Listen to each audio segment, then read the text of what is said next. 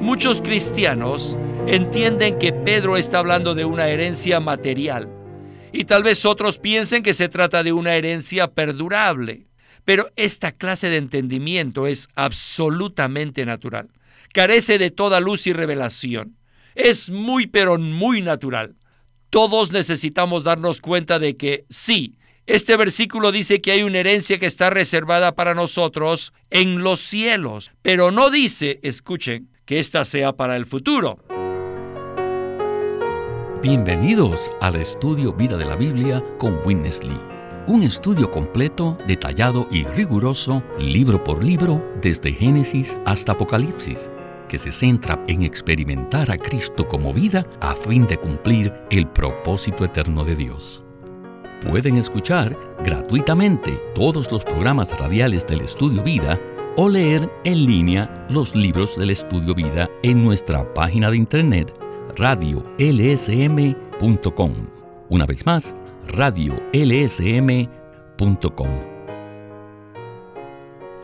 En los libros de Primera y Segunda de Pedro, una sola palabra puede añadir un significado más rico a lo que se quiere decir. Por ejemplo, Pedro inicia su primera epístola hablándonos acerca de ser rociados con la sangre de Jesucristo. En el versículo 2, Pedro usó la palabra rociados para que los creyentes judíos a los cuales estaba escribiendo se recordaran de la aspersión de la sangre de las ovejas y los machos cabríos con la cual estaban familiarizados en la religión judía del Antiguo Testamento. Pedro deseaba que ellos se dieran cuenta que los sacrificios del Antiguo Testamento eran una sombra, o sea, una tipología del verdadero sacrificio eterno de la sangre de Cristo. La aspersión de la sangre de Cristo logró mucho más que el derramamiento temporal de la sangre de los sacrificios de animales en el Antiguo Testamento. Esta aspersión nos garantiza la plena posesión de todos los beneficios y bendiciones del nuevo pacto desde ahora hasta la eternidad. Y todo esto es lo que estaremos considerando en el mensaje de esta ocasión. El título del mismo es La plena salvación del Dios triuno y sus resultados. Parte 1. Y estamos contentos que Jameson Chen está con nosotros una vez más en el programa para ayudarnos con los comentarios. Jameson, bienvenido al estudio Vida de Primera de Pedro. Es maravilloso estar de regreso para el inicio del estudio Vida de Primera Pedro. Jameson, existe un tema recurrente el cual quiero mencionar, aunque no lo tocaremos directamente. Para el tiempo en que Pedro escribió estas epístolas tan cortas, pero tan profundas y elevadas, él era una persona completamente diferente. En los mensajes anteriores vimos el contraste entre el Pedro de los cuatro evangelios con el Pedro del libro de Hechos. En los evangelios vemos a un Pedro que hablaba cuando debía permanecer en silencio y permanecía en silencio cuando debía de hablar. Creo que todos nosotros nos identificamos con la actitud de Pedro, pero finalmente el Señor trajo una plena salvación a él. Es por ello que le pregunto, ¿qué nos puede usted decir al respecto de esto? Así es, Víctor. Usted mencionó, cuando vemos a Pedro en los Evangelios, no podemos creer la cantidad de equivocaciones que una persona puede cometer. Por ese motivo, el Señor se refería a él como Simón, indicando la necesidad que él tenía de ser transformado. No obstante, es sorprendente ver las epístolas que Pedro escribió más adelante. Estas epístolas no se llaman primera y segunda de Simón, sino primera y segunda de Pedro, lo cual nos indica que él ya tenía un cierto grado de transformación, porque el Señor había laborado intensamente en él, con su gracia y su salvación, hasta capacitarlo para escribir unas epístolas como las que escribió. Amén. Cierto es. No podemos evitar apreciar el uso del lenguaje en estas dos epístolas. Aunque Pedro era un pescador iletrado que provenía de la menospreciada región de Galilea y que jamás había tenido un entrenamiento formal en cuanto a escribir, su expresión en estos dos libros es sencillamente maravillosa. Pedro hace un uso muy especial de los adjetivos en sus escritos. Por ello, quiero leerles como ejemplo Primera de Pedro, capítulo 1, versículo 2, que dice, Elegidos según la presencia de Dios Padre en santificación del Espíritu, para obedecer y ser rociados con la sangre de Jesucristo. Gracia y paz os sean multiplicadas. Quiero que noten el significado y la profundidad del lenguaje que Pedro usa aquí y la manera como dio en el blanco para lograr impresionar a su audiencia. ¿No es así, Jameson? Claro que sí, Víctor. Pedro usó un lenguaje que los creyentes judíos podían identificar plenamente. Por ejemplo, en el caso de la palabra rociados, en el versículo 2, ellos sabían acerca de rociar la sangre de los sacrificios animales. Puesto que ellos conocían el Antiguo Testamento, podían identificar fácilmente la aplicación de Pedro a la realidad del Nuevo Testamento. Como usted dijo, Pedro no tenía la clase de educación que tenía Pablo, quien era una persona muy profunda en el uso del lenguaje. Pablo conocía la filosofía griega, era ciudadano romano y había estudiado a los pies de Gamaliel. No obstante, Pedro, a pesar de ser un pescador que no tenía una educación formal, pudo ser transformado por el Señor para capacitarlo y así escribir con este lenguaje celestial al final de su vida. Sin duda, esto es algo maravilloso. Pues bien, con esta palabra de introducción, estamos listos para iniciar el primer segmento de este mensaje. Escuchemos a Witness Lee y el estudio vida de Primera de Pedro. Me gusta mucho la palabra rociar que usó Pedro. Al usar esta palabra, el pensamiento que tenía Pedro era, vosotros creyentes judíos, los de la dispersión, conocéis muy bien la sangre rociada de las ovejas y los machos cabríos en el Antiguo Testamento. Pero ahora debéis comprender que la sangre rociada de los animales eran un tipo de la aspersión de la sangre de Jesucristo. La antigua aspersión solo logró que el pueblo participase de la bendición del Antiguo Testamento. Pero esta nueva aspersión, la aspersión de la sangre de Jesucristo, nos lleva a todos a disfrutar plenamente del nuevo pacto de Dios. Solo esta palabra, rociar, nos indica mucho. Y con este ejemplo podemos ver que una sola palabra puede comunicarnos muchas cosas. En 1.3 Pedro nos dice, bendito sea el Dios y Padre de nuestro Señor Jesucristo, que según su grande misericordia nos ha regenerado. El Padre no solo nos escogió, sino también nos regeneró mediante la sangre de Jesucristo.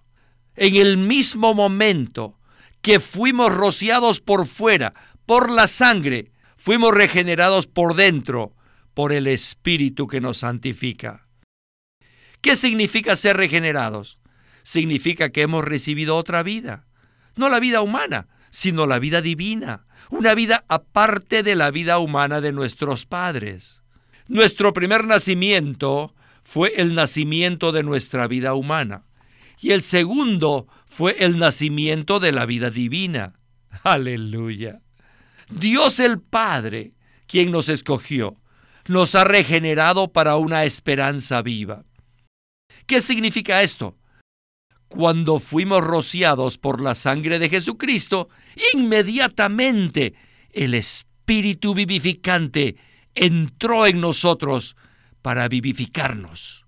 Anteriormente estábamos muertos, pero cuando el Espíritu vivificante entró en nosotros, se produjo en nosotros una esperanza viva, es decir, la esperanza de que todo lo que está relacionado con nosotros será vivificado. Pues bien, en esos tres primeros versículos del libro de Pedro podemos ver el asunto de la selección de Dios en la eternidad pasada. Si leemos con atención veremos que hay una secuencia de cuatro acciones. Primero, la selección de Dios, luego la santificación del Espíritu, luego la redención que se lleva a cabo al rociar la sangre de Cristo y finalmente la regeneración. Todo esto forma parte de la plena salvación que Dios efectúa en nosotros. ¿No es así, Jameson? Claro que sí, Víctor. El Padre nos seleccionó en la eternidad pasada, pero en el tiempo, el Padre, el Hijo y el Espíritu lo llevaron a cabo.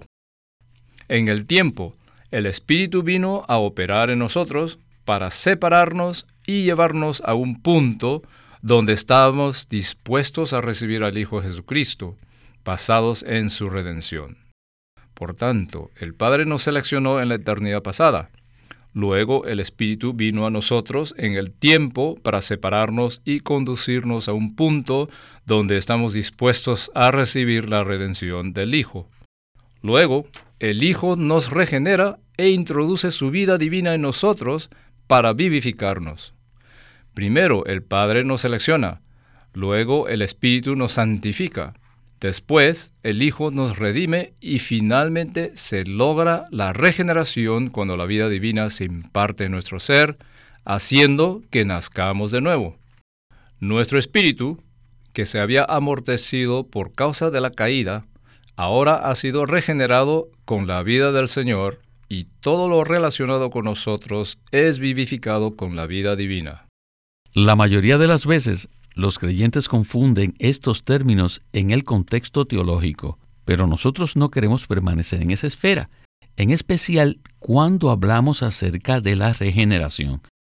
A fin de poder avanzar en la vida cristiana, es fundamental que conozcamos que así como en nuestro primer nacimiento recibimos la vida humana, en el segundo nacimiento en el nuevo nacimiento, recibimos una vida completamente diferente. ¿No es así? Así es, Víctor. La regeneración no es algo insignificante. Es nuestra primera experiencia orgánica en cuanto a disfrutar y estar unidos a la vida divina de Cristo. En nuestro primer nacimiento recibimos la vida humana de nuestros padres, con la naturaleza humana. Pero el segundo nacimiento, recibimos algo mucho mejor y más rico. Me refiero a la vida divina con la naturaleza divina. Hoy día los creyentes podemos disfrutar todo lo relacionado con la vida divina. Al recibir la vida divina, llegamos a ser los hijos de Dios y nacemos en el reino de Dios, el cual es una esfera de vida. La regeneración es muy importante porque es nuestra primera experiencia respecto a la vida de Dios que entra en nosotros para vivificar todo nuestro ser. La vida divina regenera nuestro espíritu, transforma nuestra alma y finalmente glorifica nuestros cuerpos. Gloria al Señor por esta preciosa palabra. Es muy significativo que Pedro haya iniciado su epístola hablando acerca de la regeneración y de todas las demás cosas que ocurren mediante la operación del Dios triuno. Así que antes de ir al siguiente segmento, quiero leerles los versículos 3 al 5 del capítulo 1, que dicen de la siguiente manera. Bendito sea el Dios y Padre de nuestro Señor Jesucristo, que según su grande misericordia nos ha regenerado para una esperanza viva mediante la resurrección de Jesucristo de entre los muertos para una herencia incorruptible, incontaminada e inmarcesible, reservada en los cielos para vosotros, que sois guardados por el poder de Dios mediante la fe, para la salvación que está preparada para ser manifestada en el tiempo postrero. Alabado sea el Señor. Queridos redes escuchas, no puedo más que alabar el nombre del Señor por estos versículos tan maravillosos. Bueno, regresemos de nuevo con Witness Lee y el estudio vida de Primera de Pedro. Adelante. Al final del versículo 3 y antes del versículo 4, tenemos una coma. Están separados por una coma. Y después comienza con la palabra para en el versículo 4. Esto significa que la esperanza viva es la herencia y que la herencia es la esperanza viva. ¿Pueden ver esto? Permítame preguntarles. ¿Es esta herencia para hoy o para el futuro? Cuando yo era joven, hace 50 años atrás, se me enseñó que la herencia de este versículo se refería a la bendición eterna, a la bendición de la eternidad, la cual disfrutaríamos en el cielo. Y también me dijeron que esta herencia no la disfrutaríamos hoy, sino en el futuro. Después que muramos, después que vayamos a nuestra mansión celestial, allí disfrutaríamos de esta herencia. Y yo creo que muchos de ustedes también han recibido esta misma enseñanza. Muchos cristianos entienden que Pedro está hablando de una herencia material, y tal vez otros piensen que se trata de una herencia perdurable. Pero esta clase de entendimiento es absolutamente natural, carece de toda luz y revelación, es muy pero muy natural. Todos necesitamos darnos cuenta de que sí, este versículo dice que hay una herencia que está reservada para nosotros en los cielos, pero no dice, escuchen, que ésta sea para el futuro. Sin embargo, nuestro entendimiento natural nos hace pensar que esta herencia será para el futuro. Pero esta herencia es para que nosotros la disfrutemos hoy, mañana y por siempre. Desde que fuimos salvos, esta herencia ha sido nuestra porción. Jameson, es un problema comprender las cosas de la Biblia con nuestro entendimiento natural y nuestra interpretación natural. Aunque el versículo 4 del capítulo 1 nos dice que tenemos una herencia reservada en los cielos para nosotros, en ningún momento dice que esta herencia sea para nuestro disfrute o nuestro beneficio en el futuro. Entonces, ¿podría usted ampliarnos más este punto tan tremendo? Debido a nuestra comprensión tradicional o a nuestro trasfondo teológico, muchas veces le damos el significado incorrecto a la palabra de Dios. De hecho, la palabra es una cosa y nuestro entendimiento natural y trasfondo es otra muy diferente. Es interesante que Pedro hable en el versículo 3 acerca de la esperanza viva, la cual también puede ser interpretada como la esperanza de vida o la esperanza de la vida divina. En la vida humana, cuando nacen nuestros hijos, tenemos mucha esperanza en ellos. Nuestra esperanza está puesta en esa vida, ya que ellos crecerán, se desarrollarán, serán educados y llegarán a tener una familia. Nuestra esperanza es que ellos lleguen a ser grandes personas, muy útiles a la sociedad. De la misma manera, en la esfera divina, cuando recibimos la vida del Señor, esta vida está llena de esperanza. La esperanza radica en que la vida divina entre en nosotros, nos haga florecer, crezca y que todos los atributos y virtudes divinas puedan ser completamente expresados por medio de nosotros, para hacernos exactamente iguales a Cristo. En esto consiste la esperanza viva. No obstante, después que Pedro habla acerca de ella, no se detiene en el versículo 3, sino que prosigue en el versículo 4 para decirnos que la esperanza viva es también una herencia. Obviamente, nuestros conceptos naturales nos hacen pensar que solo podremos recibir la herencia en el futuro y no en el presente. Sin embargo, la realidad es que en la esfera divina podemos disfrutar de nuestra herencia en el presente y en el futuro. Esto es muy complicado de entender en nuestro entendimiento natural. Esto significa que debemos disfrutar de las riquezas de la vida divina hoy, cada día, a fin de que algún día en el futuro podamos disfrutar esas riquezas por completo. En la esfera natural, cuando un ser humano nace con la vida humana, inmediatamente puede disfrutar la luz del sol, el aire, el agua y todas las demás cosas.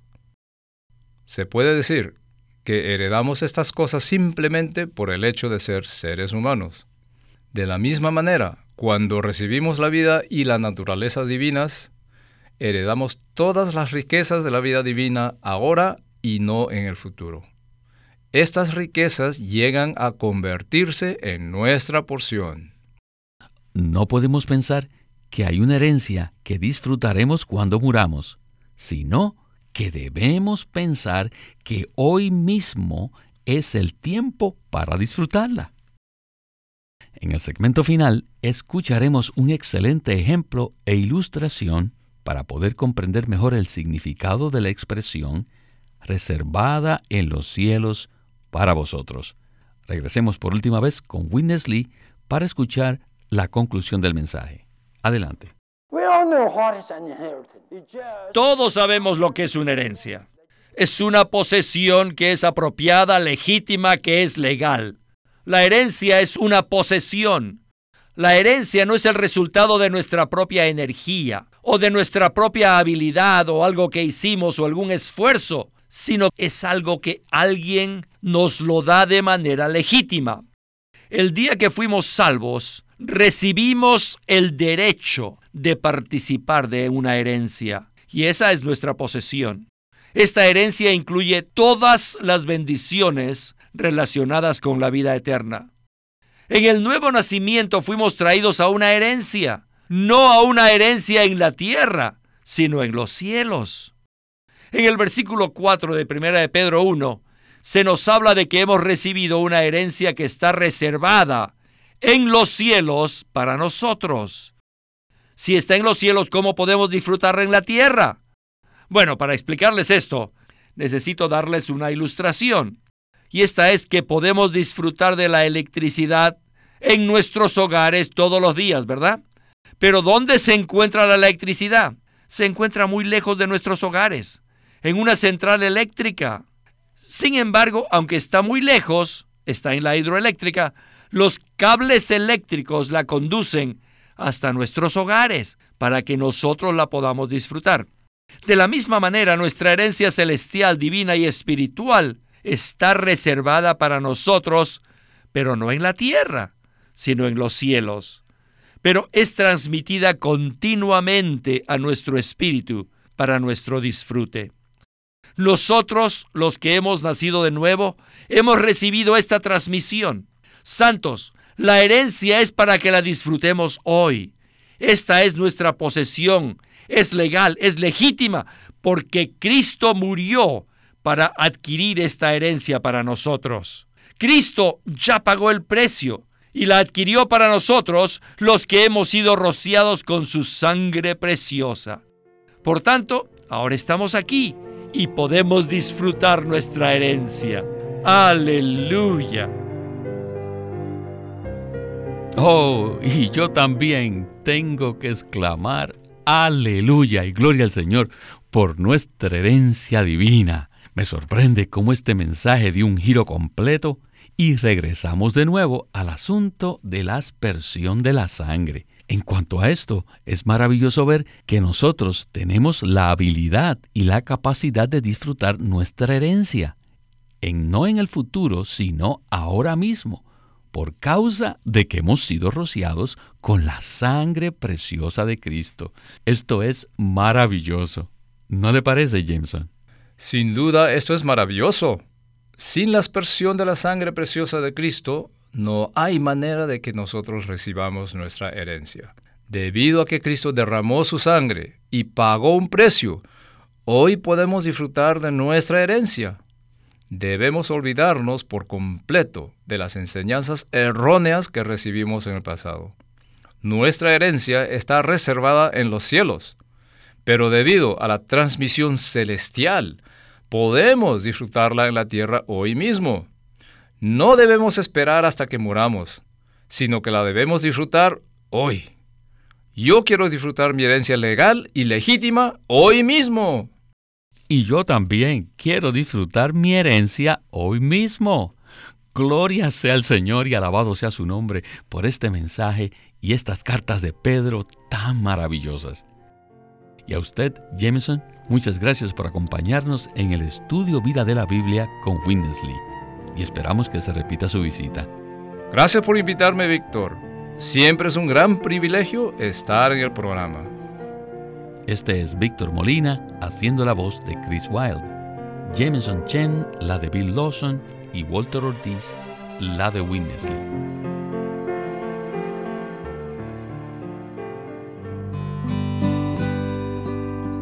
Pueden escuchar gratuitamente todos los programas radiales del Estudio Vida o leer en línea los libros del Estudio Vida en nuestra página de internet radiolsm.com.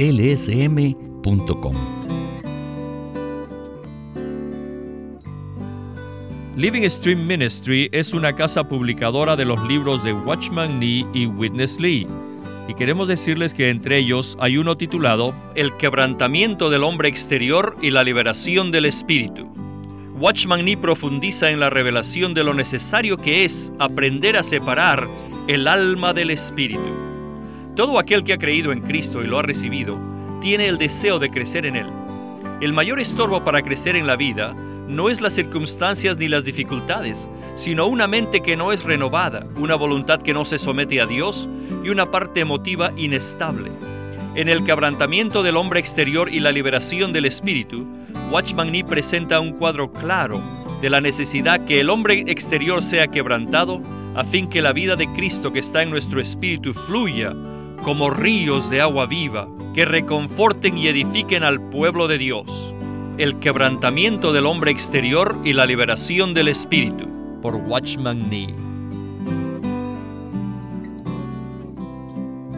El estudio Vida de la Biblia es una producción de Living Stream Ministry que presenta el ministerio de Watchman Nee y Winnesley. Winnesley sirvió fielmente al Señor durante más de 70 años y culminó su labor con este exhaustivo comentario de todas las escrituras llamado El Estudio Vida de la Biblia. Queremos animarlos a que visiten nuestra página de internet libroslsm.com. Allí encontrarán los libros impresos del ministerio de Watchman Nee y Witness Lee, la Santa Biblia versión recobro con sus notas explicativas y también encontrarán folletos, himnos, varias publicaciones periódicas y libros en formato electrónico. Por favor, visiten nuestra página de internet libroslsm.com. Una vez más, libroslsm.com. O llámenos a nuestro teléfono gratuito 1-800-810-1149. 1-800-810-1149. Además, si desean, pueden comunicarse con nosotros enviándonos un correo electrónico a estudiovida.lsm.org. Una vez más, estudiovida.lsm.org.